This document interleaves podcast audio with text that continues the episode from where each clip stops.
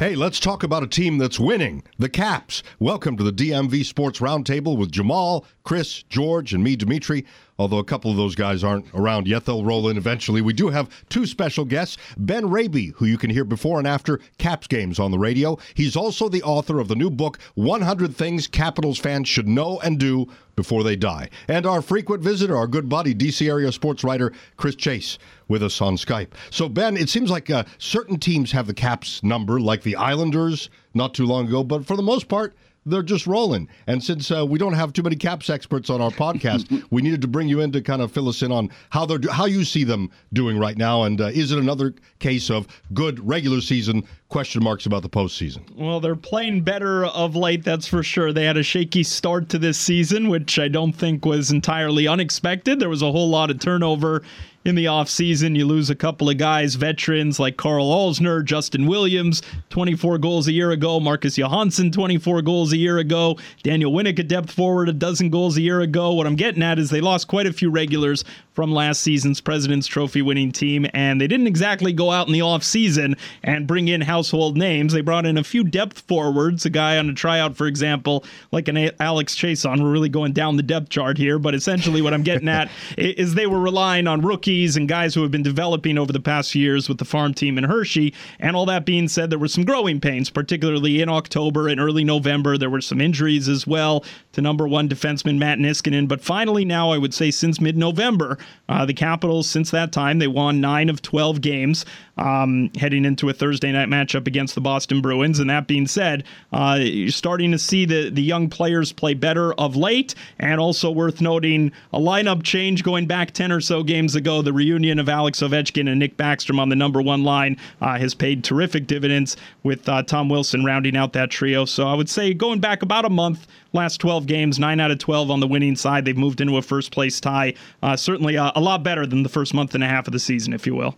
I've had a theory that since we, since the Caps have had so many problems in the postseason, but they've had such dominant regular seasons, would it be a better idea? Not idea, but would it be better for them as a team if maybe they didn't win the President's Trophy? Maybe if they backed into the playoffs almost and, and didn't, you know, have the number one seed do you think that might be the way that they can advance further in the postseason? Well, I was going to say, we, we were kidding earlier in the season. We're getting ready for this cliche at the end of the year, the last week of the season when you figure they do, I don't want to say squeak into the postseason, yeah. but if they get in and it's not with a double digit lead atop the division like in past right. years, we're getting ready for this cliche, Jamal. We're getting ready for them to say, we've been playing playoff hockey for a month to put ourselves in this position because in years past, the past couple of years, they always come back to, well, we've had to manufacture energy down right, the stretch. Right. The postseason comes, we've had to turn on the switch switch. We haven't seen in these parts where they have to really claw their way into a postseason berth. Yeah. It's been a few years.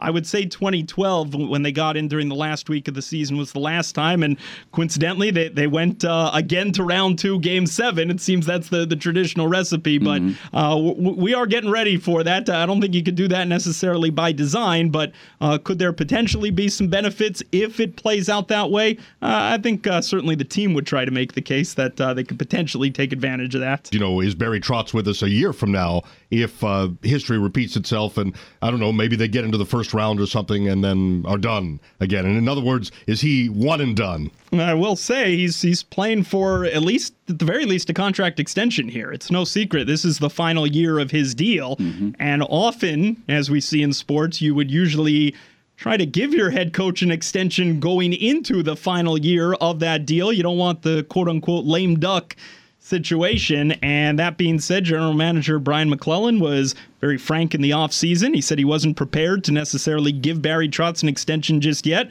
Wanted to see how this year played out, knowing that it would be more of a challenge compared to years past for the reasons I stated earlier, and particularly the turnover. So uh, I do think there's some truth to that, Dimitri. I think we'll know a whole lot more about Barry Trotz and about the team, you know, come springtime. But uh, I will say this as well, Dimitri. I think the fact that they have taken care of business of late, I reference winning nine of 12. I think that's uh, given him a little bit of breathing room, a little bit of security right now because going back to mid November, they had a couple of blowout losses in Nashville and in Denver, Colorado.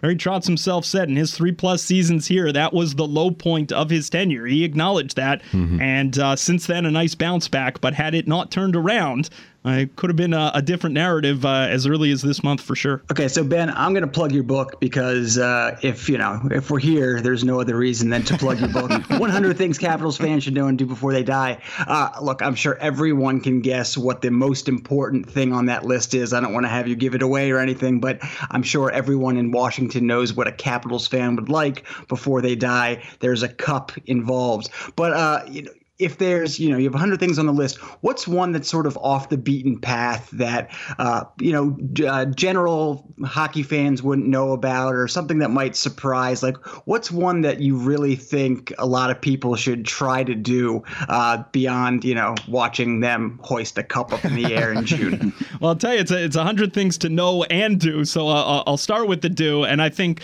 going to see an outdoor game they only come every so often right. Uh, should be high on that list. Uh, the capitals this March are going to be playing outdoors for the third time. And there's a thought that maybe the event has become a little bit watered down in the NHL because it's no longer a once a year event involving two teams. There right. tends to be three games outdoors involving now six teams. But that being said, it's still it's only every few years. And I don't think the television broadcast of it as good a job as they do does it justice to actually going to see the event because that's what it is. It's more than a hockey game. It's the pomp and circumstance, and it, it, it, there's a lot that goes into it around the game day experience. You're in a football stadium or a baseball stadium, but it has that you know big time football game feel, if you will, for what is otherwise you know game 61 of the regular season in hockey. So I, I would say that going to see the Capitals play outdoors again, this will only be the third time it happens. Uh, I, I, put that high on the list. And uh, real quick, uh, something uh, about the team's history to, to know that is a little bit off the path, if you will. I didn't realize it until I did the research for the book. Uh, Larry King, yeah, that Larry King. He was part of the Capitals broadcast team on the you TV side. Larry King going back, it was the 1983 84 season. It was the first year of Home Team Sports, the TV network here, okay. which has evolved into Comcast Sportsnet, right. NBC Sports Washington now. And Larry King, at the time, he had an overnight syndicated radio show. He didn't begin his shift, he didn't begin his show until midnight. It was an overnight show. And he called up the TV network. He knew the producer personally, but he called up the mm. TV network and said literally he had time to kill in the evenings and he wanted to make sure he was up. He wanted to make sure he was awake and you know had the adrenaline going. So he took part in the 1983-84 season. Larry king was part of the capitals broadcast wow. team I did not know. That's that's a huge nugget of, of information right there. I had no clue. Uh, he hosted, no idea. Host, hosted the uh, the intermissions, wow. and and it was interesting because what they did at the time, which is almost like commonplace now, but at the time it was a novelty. They had him set up in the concourse on mm-hmm. not a stage but a platform, and they would have fans in the background, and they would bring guests to him, either other media members, politicians, whatever it may have been, and it was a scene. Now now we tend to see that quite a bit, right. that concept. But uh, back in '84 with Larry King as the face, it was uh, an original concept at the time. So I just Googled it uh, after Ben said that. And if you're wondering, no, Larry was not wearing the suspenders when he was doing this. There's a picture of him in a nice cardigan, uh, but no suspenders yet. I guess that Larry King hadn't uh, evolved yet. You know, I wanted to ask you uh, something about the fan base, uh, Ben. There was, you know, going back maybe 10 years now, right around 10 years, some something like that. 66 is clogged on game nights because people are coming in from the Virginia suburbs to get to Capital now Capital One Arena. Uh, with the the repeated excitement during the regular season and what we've seen in the postseason, is the fan base waning? I mean, I guess the the place is still full on game nights, so that might be all the evidence you need to to know. Um, but I'm just wondering if some people, as fickle uh, fans as we are yeah. around here, yeah. say, you know what, wake me up uh, if they get past the first round. I, I, I would say this, Dimitri, and I'm going to sound like a Capitals apologist here. And, and by the way, I'll preface this by saying as well the book is not uh, an infomercial necessarily for the Capitals. The book highlights the playoff disappointments and, and the poor trades that have been made, et cetera, et cetera. But as far as the fan base, I, I will say that I hope folks in these parts uh, have not taken this era for granted. And I think we are getting to a point where they probably are for the obvious reason that it has not translated right. into postseason success. But, you know, and speaking of people for the book, I, I think when Dale Hunter came back as the head coach years ago, people thought of Dale Hunter. They thought back to the quote unquote good old days in the, in the late 80s. And there were a lot of players from the Capitol Center, for example, that brought back memories of the good old days. Well, I think one day, folks, you know, 20 years from now, are going to look back at this era and they're going to say those were the good old days. You know, Alex Ovechkin and Nick Backstrom, and going back a few years ago, Bruce Boudreau brought a high offensive, very entertaining style, and it you know, galvanized the fan base in these parts. It put this team in a position where they could host outdoor games, which, let's be honest, 15, 20 years ago, the thought of the Washington Capitals selling 40,000 tickets to go watch a regular season game, whether there's a roof on the building or not, uh, would have been a foreign concept. So uh, I do think that the fan base over the last decade uh, you know, you can make the case has been spoiled. I, I, really believe that, that this should not be taken for granted. There have been great moments at Verizon Center, Capital One Arena, watching Ovechkin and company do their thing. All that being said, still waiting that elusive postseason run, and, and that's what I'm getting at. Even if it if it never comes, if they never break through to a Stanley Cup final or a Stanley Cup ring, uh, I, I hope folks do not take this era for granted because there will be a time when they'll be like, you know, most of the other 30 teams in the NHL right now where, uh, you know, you, some years you're good, some years you're not, but this has really been a terrific decade long run here.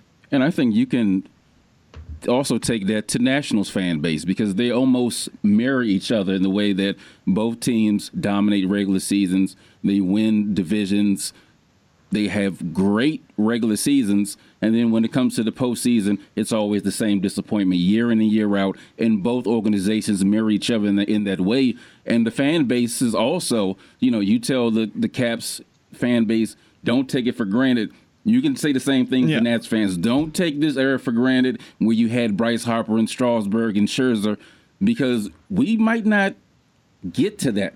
You not you might not be there every year. Like you said, they get spoiled a little bit. You know, and, and, Redskins and, fans can't relate, but. but, but, but but that's our point, right? And I was going to say the Wizards as well. The last right. few years, the Wizards have finally started to exactly. turn it around, and it's an easy team to get behind that has the potential for a lot of success. But let's remember, it took decades, right, to right. get to that point where they were just another run of the mill team. And mm-hmm. I think mm-hmm. that's what I'm getting at, Jamal, too, talking about whether it's the Nats or the Capitals, two teams that right. I think we could say are, are, are not run of the mill franchises no. at the moment. And whether those championships come or not, uh, hopefully folks uh, do not take it for granted because using the Redskins or the Wizards as examples could certainly be the other way. Yeah, and people don't remember. A lot of people who are football fans don't remember the laughing stock that the Patriots once were back in the 80s and 90s, they were terrible. They were the doormats outside of the 85 uh, yep. Super Bowl where they did get crushed by the Bears.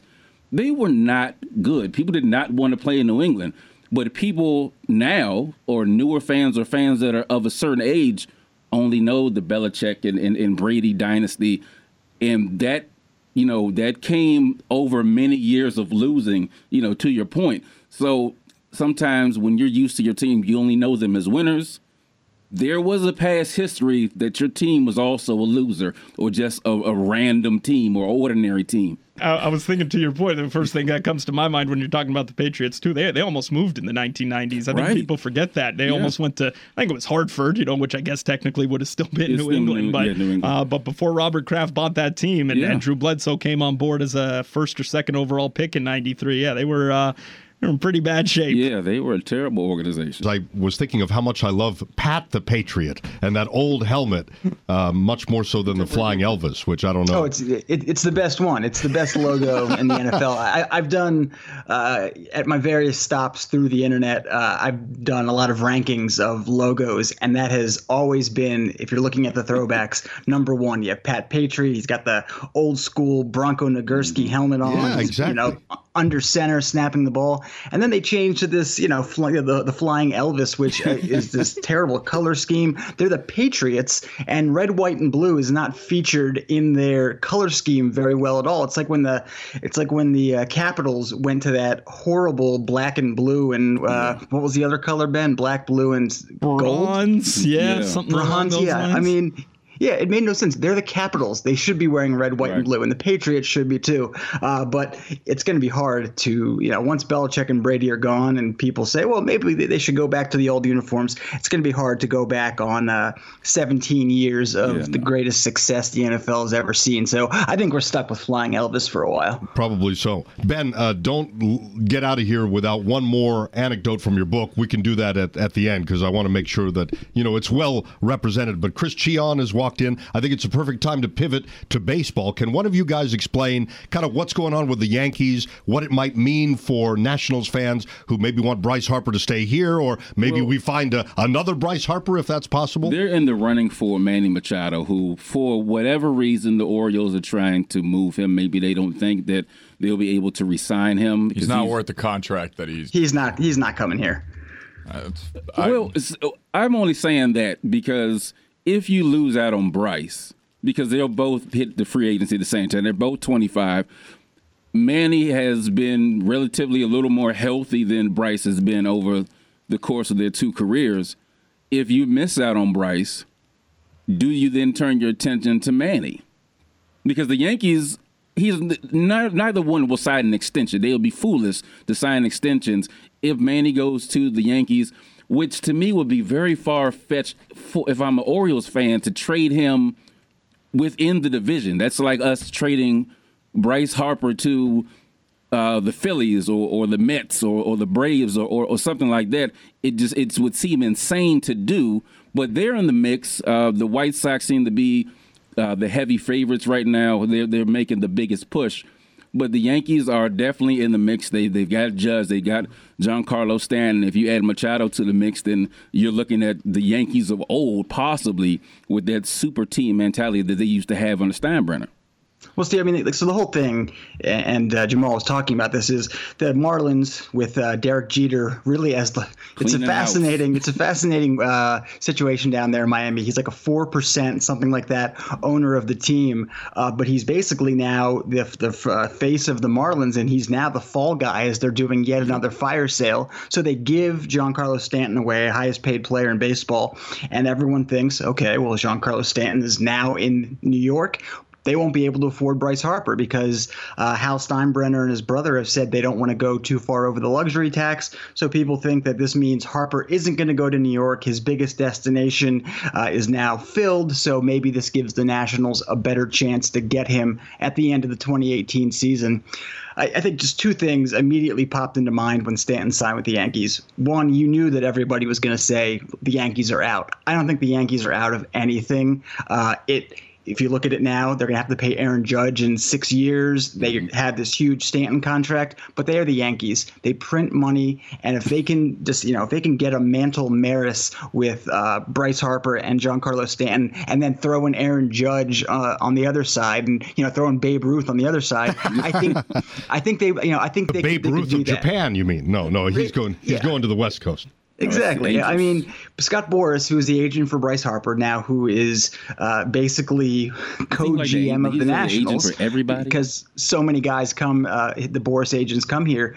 Um, it, it, you know, he is a, he is a crafty. He's the best agent that sports has ever seen. He is crafty. He could defer money. He could you know convince Bryce that going to New York would be so good for his image. Even though I think this the, you know the image thing in the age of 24/7 sports and the internet is sort of um, isn't as important as it was whether you play in New York or Washington or L.A. or whatnot.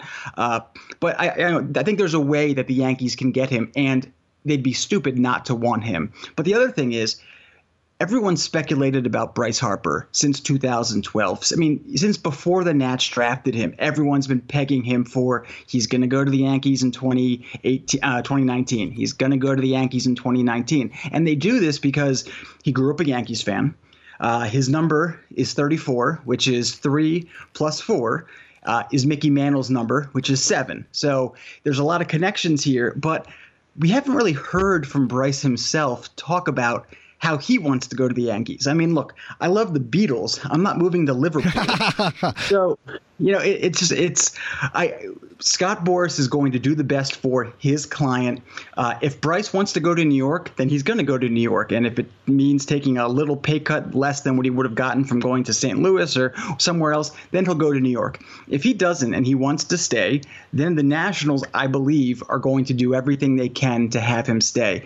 And, and you know, to go off the uh, the thing we you know, no one knows anything about the Nationals when Scott Boras uh, had his client Max Scherzer sign in Washington, nobody thought that Scherzer was going to come to DC. Everyone thought the Nats were done that season in terms of free agents, and all of a sudden they get a guy who's now won two Cy Youngs. So that shows how the Nationals come out of nowhere to get guys. And then you have Stephen Strasburg, who is also a Boras agent, who everyone was looking at and saying, well, maybe when he hits free agency, he'll go to San Diego, his hometown, or maybe the Yankees will bid for him, or yada yada yada. And uh, Strasburg, who is a different, you know, different kind than Bryce Harper. He's a more introspective, quiet guy, but he didn't even reach free agency. He he agreed to a long-term, huge contract before reaching free agency. So nobody knows anything, and I think about this Harper, no one no one has a good pulse of it. Uh, if the Nationals reporters didn't know about the Strasburg extension and Scherzer coming here ahead of time, then they surely aren't going to know what Boras and Bryce Harper are planning. Nobody knew about Scherzer, including Mike Rizzo. he didn't. That's they true. didn't learn. They they they told him, "Look, we got you Max Scherzer." That's how that And then went he down. said, "What?" "Yeah." That's how that happened. So you're so you're right. So are you guys And hello, saying, Bryce- everybody. you How guys, are ya? Georgie? You you came in and sort of dropped the hammer down. Well, down. Chris gave me the right uh, Yeah, right yeah. Uh, intro. He there. set you up. He didn't Uh, even know I was here. Are you guys saying Bryce Harper is staying in Washington? I think there's a shot. Of It's, course. it's possible. It's if the money's possible. there, he's been here comfortable, and he has expressed after the games uh, that he loves the fan base and whatnot. That could just be a spur of the moment type deal after he hits a home run and the crowd's cheering for him. But you know, it, it, it's about sort of the level of competition. This is a good town to be in as far as your, you know, NL East taking on the Mets every year. That's nice little. Hopefully the Mets get back, but they haven't done anything in the winter meetings here. I don't know. Ultimately, under my head, I still think he ends up in the Chicago Cubs, but uh, we'll certainly see kind of what happens. Well, see, it, it depends on Rizzo's deal is up after the season, right? Mm-hmm. Okay, depends on who's making the decisions. Well, like you just said, it's it's ultimately the Lerners, if even if Rizzo was here or not. Right. But if Rizzo was not here, then it really leaves it kind of hanging up in the air as to are they going to make the decision, or will they leave it to whoever they bring in, or will it be a joint decision, or what will it be? The Lerners have not necessarily been let's say they're frugal to put it in in a, in a nice way.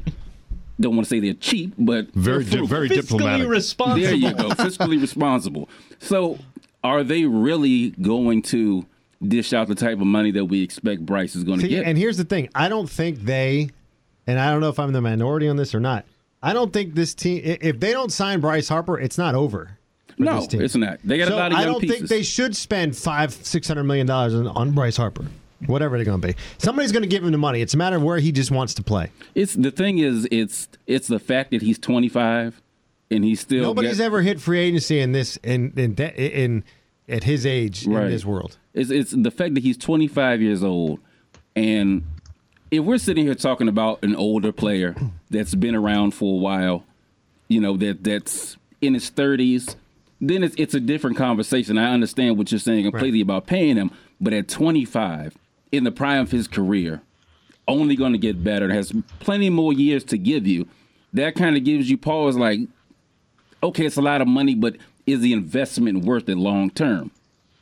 It could be Well, with you know, a guy of his yeah, talent, I, if he's I healthy. think if you, I think if you look to the Rangers, the Texas Rangers, who are the the team that signed the only other baseball player in history who is comparable to Bryce Harper in terms of hitting free agency as this huge megastar, when they signed Alex Rodriguez, and I believe that was got all the way back in uh, 2000, and they signed him to a 10 year, Was it 2000? Yeah, it was a $252 long million time deal, and that was 250 million dollars in 2000. I mean, Yeah. so the 500 million valuation does kind of make sense if you think back to A Rod. But everyone in Texas will tell you that that crippled their franchise for Mm-hmm. years, and it wasn't until he opted out to go back to to go to the Yankees that uh, they were able to recover. So there is some precedent for a big contract like this hamstringing a team.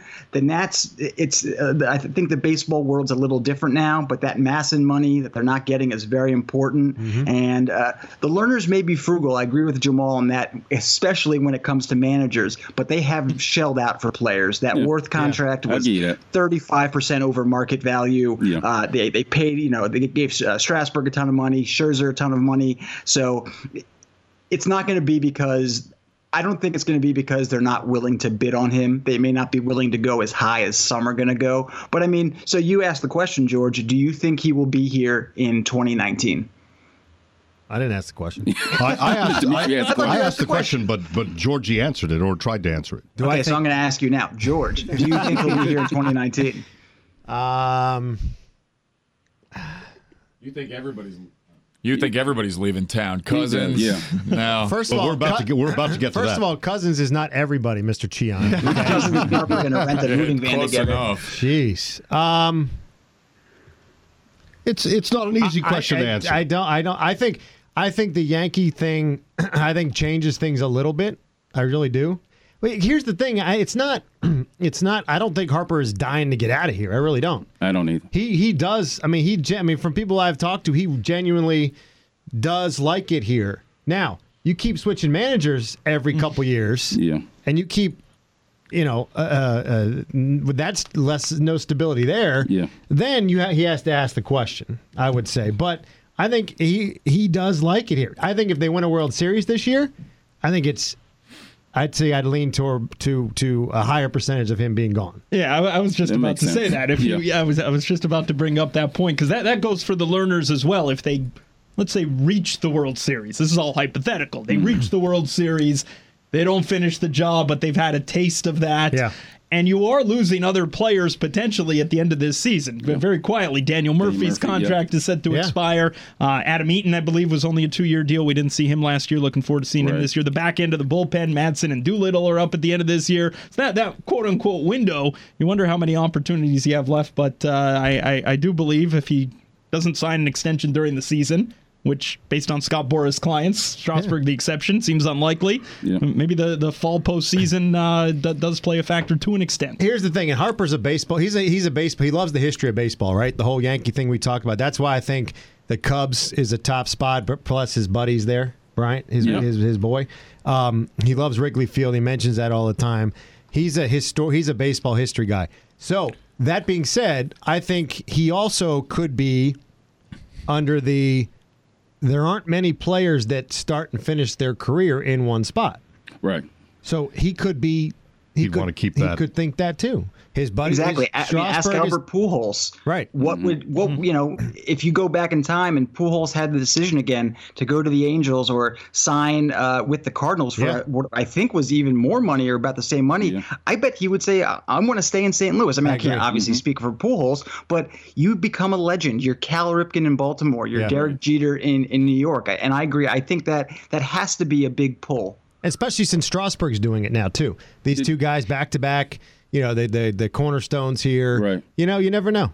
Did Griffey finish? He played his whole career in Seattle. No, he went to he didn't. Cincy. The Oh, I White forgot- Sox. I forgot How could you forget that. his time in Chicago with the oh. White Sox, George? Come on. Was the White Sox then the See, Reds? that- that's no, like it was the Reds, and then he played for the White Sox that's for like, like, a week. remembering Jerry Rice playing for Yeah. the Broncos Or Montana with the Chiefs. Yeah, Patrick Well, Ewing, the Super I, am Sons. not gonna, I'm not going to say that one because he actually played well. He did take it. Jerry Rice was forgettable in Listen, Seattle. you know what the worst one was? Art Monk playing in Philadelphia. that was, was terrible. That that is the Brian capper. Mitchell playing in Philadelphia because he he could still play.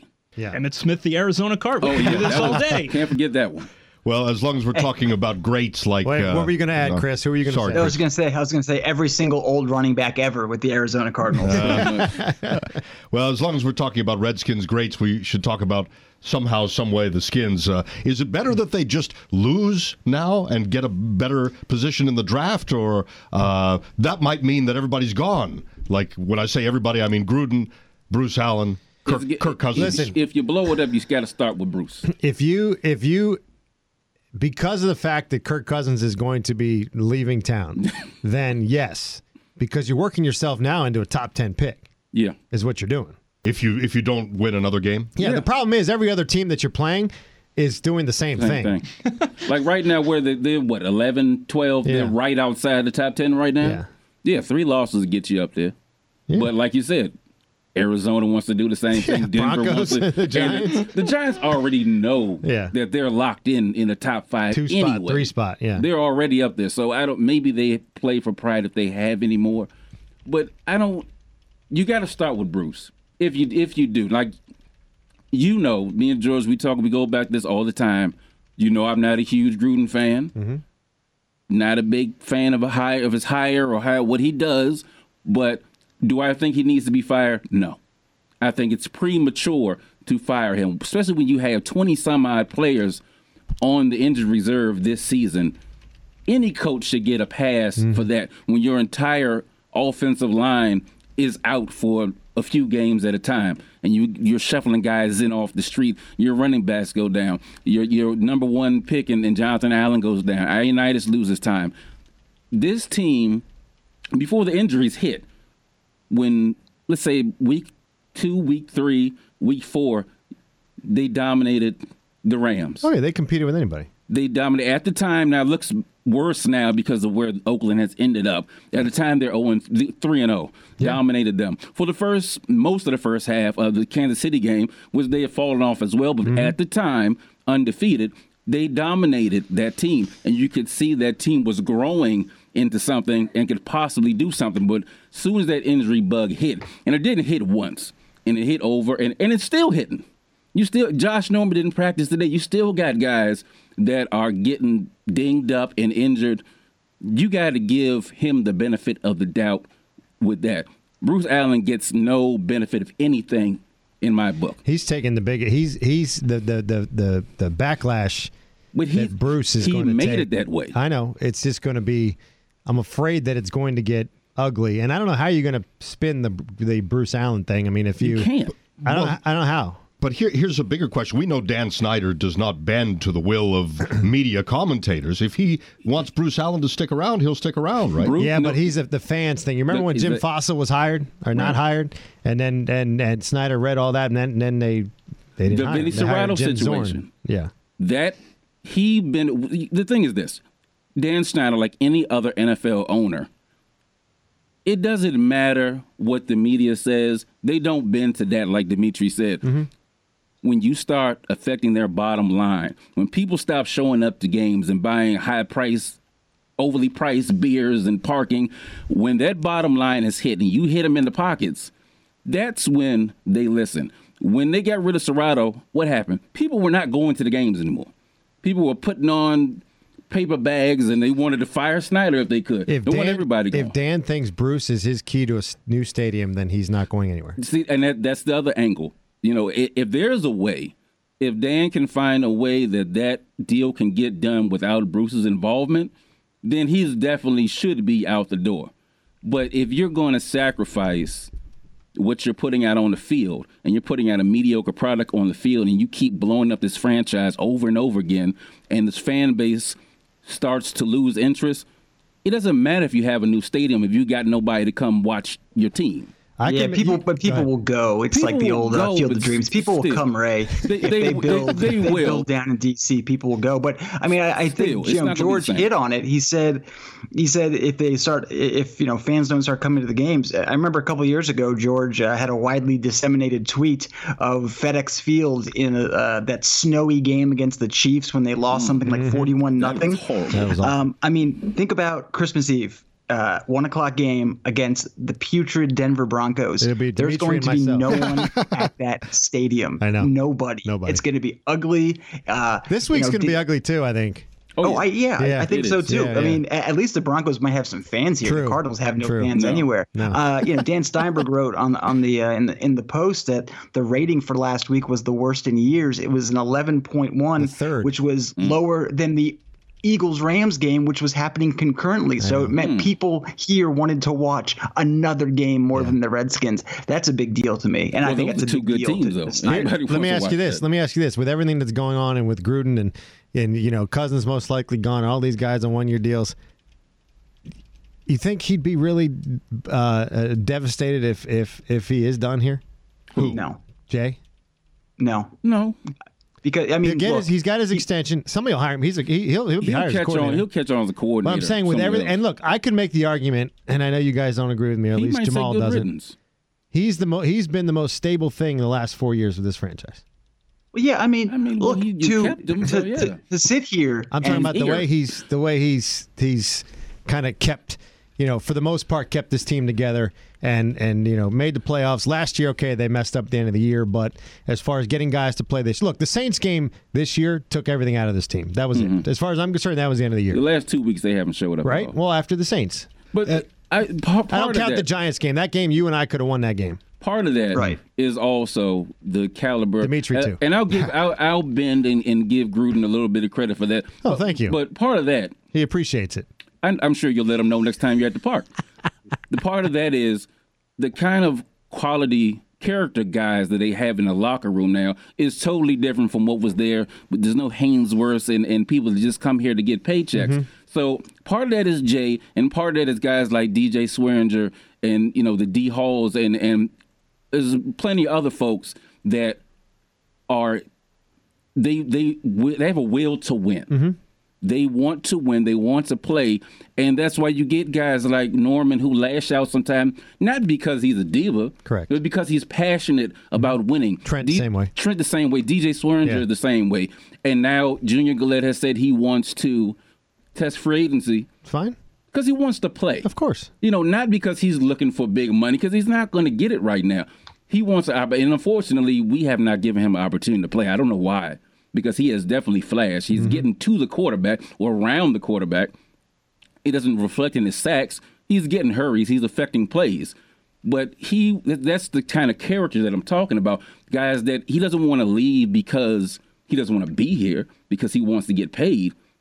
He wants to play. He wants to be on the field. Mm-hmm. And those are the type of guys that they have in the locker room now. So part of it is Gruden, but part of it is the character and the spirit of guys that they have in the locker room that want to play and they want to win. And when they don't win, they get pissed off. So, as a fan, what's your best case scenario last three weeks? Well, see, okay, so, he, All right, so here's ahead, here's ahead. the question. I've, I'm going to put it back on you for a second, George. We laughed two weeks ago when they said we're going to evaluate Kirk Cousins based on these last five games. Yeah. It was ridiculous, right? Uh, you know, he's been here since 2012. How are you going to take the last five games and and say that that's the sum of the man? You have to look at the previous whatever it was, 53. So the question is, do you judge Jay Gruden by these last three? And I think it's the same answer. I mean, look, if you if these guys don't come to play, I don't know if that's on coaching. This is not college football. This is not high school football. It's not rah rah, you know, give the Vince Lombardi, Knute Rockne speech in the locker room. These guys need to come out and play. Josh Norman, for all the accolades and all the things we love about Josh Norman, he quit Saturday. He was burned. Philip Rivers was burning him like uh, he hadn't burned anyone since NC State played Wake Forest. I mean, it was bad how bad Norman played. There was some And is, I don't know if that's on Gruden, is it? No, and to answer your question, I don't think it'd be fair either. And talked to Vernon Davis yesterday, and I I asked him. I said, how much of this last three weeks is on the players mm-hmm. about coming out and doing your job to play? He says 110 percent. It's on the players. Yeah. I don't think as as athletes they should play these last three weeks for a because you're paid to do it. Right. That five hundred thousand dollar paycheck every two weeks tells you you should do it. Mm-hmm. And you're not only playing for this team, but for the other 31 teams in the league. Jay Gruden should not have to mo- motivate these guys Right. to play the last three weeks. I, and if these guys quit, it's not because they don't like Jay Gruden. It's been documented this team likes to play for Jay. Right. So the fact that they would put that on and they're, oh, let's get together, and not go out and play because we want Jay fired. Half this team's not going. This is going to be an overhaul next year on Oh, this yeah. roster. So to answer your question, Chris, I don't think it's fair either to to grade him. And I think, how about this? Any other organization, maybe, maybe not any other, but 29, third of them in the NFL would agree with us.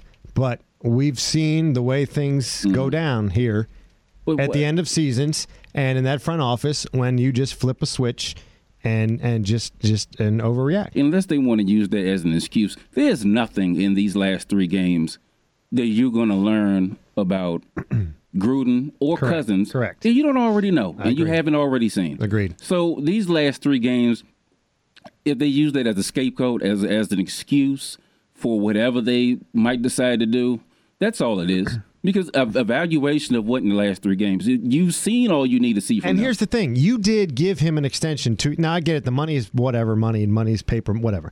But you did give him a two-year extension Yeah. before this season because of everything. I think a because you probably think that you're going to lose the quarterback. Mm-hmm. B because of the way the Scot McCloughan thing went down.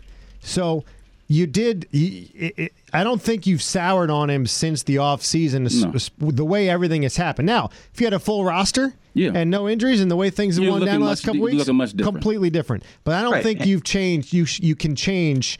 You know, lo- um, is logically the right word, but to that, that since the off season on Jay because of what has happened. I think he deserves. Well, uh, at I mean, least one logically is never the right word, but the Redskins, That's George. true. Thank He, you. he deserves at least but you know, one more it, year, it's though. if you look at if you look at the you know any coaching situation in any sport, Yeah. and these teams that are so quick to pull the trigger on coaches and and change them, and the Redskins are examples, you know, one A through one Z here, but anytime you you know you have to ask yourself what's the, the next step, and the Redskins seem to fire guys without thinking about who's coming next. And uh, I mean, you know, Gibbs was different because Gibbs uh, didn't get fired; he resigned, and so you had that whole debacle after Gibbs. Uh, Schottenheimer they fired because they wanted Spurrier, but with Zorn and, and and now if they do Gruden, I mean, if they don't have anyone in mind, then I agree you can't get rid of Gruden, and there's no right now obvious hot prospect coming up. There's not, Uh, right? I got, I got there's no Sean McVay. I mean, Yeah. and you know what? I, I would I would imagine that this is going to become the vogue thing to do is to hire a 30 something offensive coordinator who had a good season because Sean McVay has shown that you can do that in your first season and you know on make the playoffs, maybe get you know uh, home game in the playoffs, maybe get a bye. Uh, so I, I think teams will be doing that, but the Redskins don't have a guy identified. I can't imagine there's no one out there like that with Mike, jumps. when they fired Mike, they had they had Jay. Like he was a, he was ready. Yeah. I have one name, and it's it's it's not on anybody's radar. It's might be obscure, but it may make sense for this team. Russ Grimm. Russ has paid his dues as a, he's been at Pittsburgh, Arizona. Now he's in uh, with with Tennessee. He's paid his dues. He he's a Hall of Famer. He knows what winning is and looks like in this organization. He comes from that. He comes from winning in this organization. He played for the Hogs. Fans would automatically be endeared to him as a coach. It it might not even be on the radar, but that's just a name that kind of pops in my mind. It's it's obscure. It's it's kind of there's no rhyme or It was a reason hot- to it. it was a hot but name. it, but it, it it could make perfect sense, you know, be, because of his resume and who he's been, and he's paid his dues. He he deserves a shot somewhere. Yeah, but I mean, Grimm George just said it that Grimm used to be a hot name. I think. Yeah. I mean, what was the, conservatively, what was the I knock on that? His interview.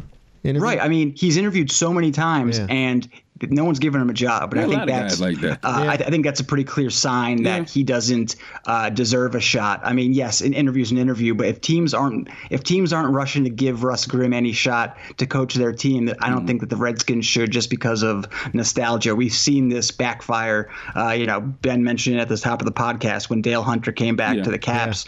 Uh, you know, a, a more recent example. I, I don't think the nostalgia is there. I mean, Hue Jackson, who was in Washington for a while um, as a coach, uh, the same thing. He interviewed so many times for jobs. Then he eventually got uh, was at the Raiders a little bit. Then he went to the Browns, and he's been the worst coach in NFL history according to win loss record. Uh, and he was another guy who interviewed a lot of places and didn't get jobs. And people said, well, why isn't Hue Jackson getting a job? And I think they used to say that about Russ Grimm. Now he just seems to be a guy who's content to to do what he's doing. And some men are not built to be head coaches. And Richie Petitbon uh, Yeah. was, Yeah, you know, true. He was he he's the prime example of it when he took over for Gibbs. Some guys are just better as coordinators. And I don't think Callahan. I don't think Callahan would want it. Would, would No. Manusky? Would Manusky? Would you give Manusky a shot? I don't know. I, I don't think. What about Muskie's Todd Bowles? head- What about Todd Bowles if he's out in New York? I would. I would consider it. I, I like Russ Todd, out there I like Todd Bowles. Yeah, I couldn't think of a whole lot of candidates I know. There's off no. the top of my head. now, if if Bowles is out in uh in in- in Spagnuolo New should York- get the shot at the Giants job, right? Spagnuolo should have got a shot at the Giants job a while ago. So let me uh, ask a final question about Gruden. Then we'll get one more awesome anecdote from Ben Raby from his book and leave on a high note. I wanted to throw out and this is too. We'll get to that. this is dangerous business, but I have been looking at Jay Gruden's body language past few weeks, Oh, and um, he, George, you you actually go and talk to the man and observe the man in his Oh, natural habitat. Yeah. I think he's checked out. Yeah, he's da- he's down. He's. I think. I think this whole team. I think last week you saw everything just catch up to them at once. I think. I think that's. I think that's what happened. I think you saw it in Dallas, and then last week as well. Look, it's human nature, I would think, it's just to keep fighting and fighting, and then all of a sudden more injuries. And last mm-hmm. week Trent goes out of the game again, and you know Morgan, and I just think it's just it's just human nature. At some point, you just kind of exhale, and you're like, I'm just done. But and I think a- Jay, I think Jay, I agree with you, Dimitri. I mean, yesterday I was just sitting there watching him. He just is in the in his press conference, and he was asked about the preparation, and he made the comment about, "Well, we didn't play checkers last week. We are preparing." You know, he's just it's just unins, ins, uh, Yeah, so- uninspired. yeah, right now, and I think that's, you know, I, I think that I think that's just part of it. But I if, do. If you're a head coach, and I know we- it's not we- supposed to be, right. but I think just human I- I- nature. I, understand that Yeah. part, but we just spoke to the fact of so many reasons why the players need to keep playing Mm-hmm. and need to show up. On the flip side of that, if you see your coach, your fearless leader, Yeah. so to speak, looking depleted, looking beaten and lost, that doesn't translate. Like you know, it, it's Mm-hmm. it's if you can tell by his body language that he's just at his he just he doesn't have any more left. I'll tell you what, I've and never. if you can see it, and Dimitri notices it, then the players definitely notice it. I've never been in that locker room in a in December, and I literally did not know. I, I couldn't tell you who these guys are. I'm literally have to look. I, I swear to God, I That's a just, first. You can't. You'd have no. I. You're looking up at the nameplates. And I don't. I, I don't know them. At least you don't have to call the game. No, I you know. totally lost. it's like a, it's like a mini camp or a fourth preseason game right now. Yeah. Uh, that just about says it all. Sorry, the you want to end on a high note? There no, you go. no, we, we've still got we've Oh, still got we've still Ben. got Ben is the high note. All right, Ben has been waiting patiently. Ben, give us uh, something. Uh, again, the, the book is 100 Things Capitals Fans Should Know and Do Before They Die. Once we're on the topic, Well, we got back to it, Ben. Finish finish up here. I, I don't know. I mean, we putting a lot of pressure on you for a high note. You can use any example you want from your book. Oh, I'll give you two real quick. One is uh, the book certainly highlights. I referenced it's not necessarily an infomercial for the organization. They had a very difficult, trying first few years as a franchise, literally one of the worst expansion teams of all time. So, in speaking to a lot of former players, got some funny stories and anecdotes about the first few times they went up to Philadelphia, faced the Broad Street Bullies in the mid 1970s. They were coming off back-to-back Stanley Cup wins, and the uh, the Philly flu struck a lot of capitals on those road trips. Guys, you know, coming up with the sniffles, didn't want to go into the spectrum, didn't want to have anything to do with these guys, and it uh, it actually took That's funny. 21 games until they finally beat the Philadelphia Flyers. Wow. Took six years, 21 games, and uh, not to be outdone, the Montreal Canadiens very similarly. 34 in a row before the Capitals Wow. finally beat the Montreal Canadiens eight Holy years into their existence. So the the real quick story to that is uh, at some point the streak had reached 25, 26 games, and uh, owner of the late Abe Pollin had had enough of losing to Montreal. So before a game at the Capitol Center in Landover, he goes into the dressing room. He has five hundred dollars for each player, which which back in back in the late seventies, I imagine, was uh, Yeah. a good amount of That's a pretty cash for these fellas. And he says to each of them with the cash, he says, I'm tired of you guys losing to Montreal all the time. If you win tonight, $500 for each of you will be waiting in your stall at the end of the game. They come out, they start the game, rah, rah, they're winning 3 nothing. 225 into the game. Fastest three goals in team history to that point. They lost 8 4, is, Oh, is, is, is how that ends. And uh, I'll, I'll spare you the details here, but they went to a place called the Farnsworth, which was the watering hole next to the Capitol Center. And uh, yeah, a few of them had to see head coach the next morning. we'll, we'll, we'll put it that way. So, uh, some- spent the five hundred dollars they didn't have. Exactly, exactly. So uh, some tough times early on in the franchise, and uh, those are chronicled. The fellas can laugh at them decades later. Oh sure. And we Yeah, you know, I, yeah, I would say uh, George and I have been to Montreal once, and uh, I don't think we would have been in any shape to play hockey the next day either. So Absolutely. I can I can understand that one. Absolutely. All right, that's a great story to end on, and more uh, a- ammunition, if you want to say, or evidence that we need to appreciate the Caps era that we're in right now, because you know, mid '70s. That sounds like a they, they've Yeah. come a long way. Heck, in 1982, they were uh, they were ready to fold altogether. They had a Save the Caps campaign Wow. in August 1982. I yeah. Abe I Pollin uh, needed four things to happen for the team to uh, to remain in these parts. A certain amount of tickets sold, certain amount of games on television, et cetera, et cetera. And, and actually, he only had three of the four requirements met, but uh, ultimately signed off on keeping the team here. And uh, well, since then, since 1982, only one other team has won more games than the Washington Capitals in the last 35 years. Of course, a lot of teams have more Stanley Cups than they do over that time, but if you're just looking at uh, regular season play, only the Detroit Red Wings have won more games than the Capitals since 1982 when the team was essentially saved from being on life support. Well, hopefully, they go. will That's be crazy. That is crazy. they'll be our good news story this this year into next.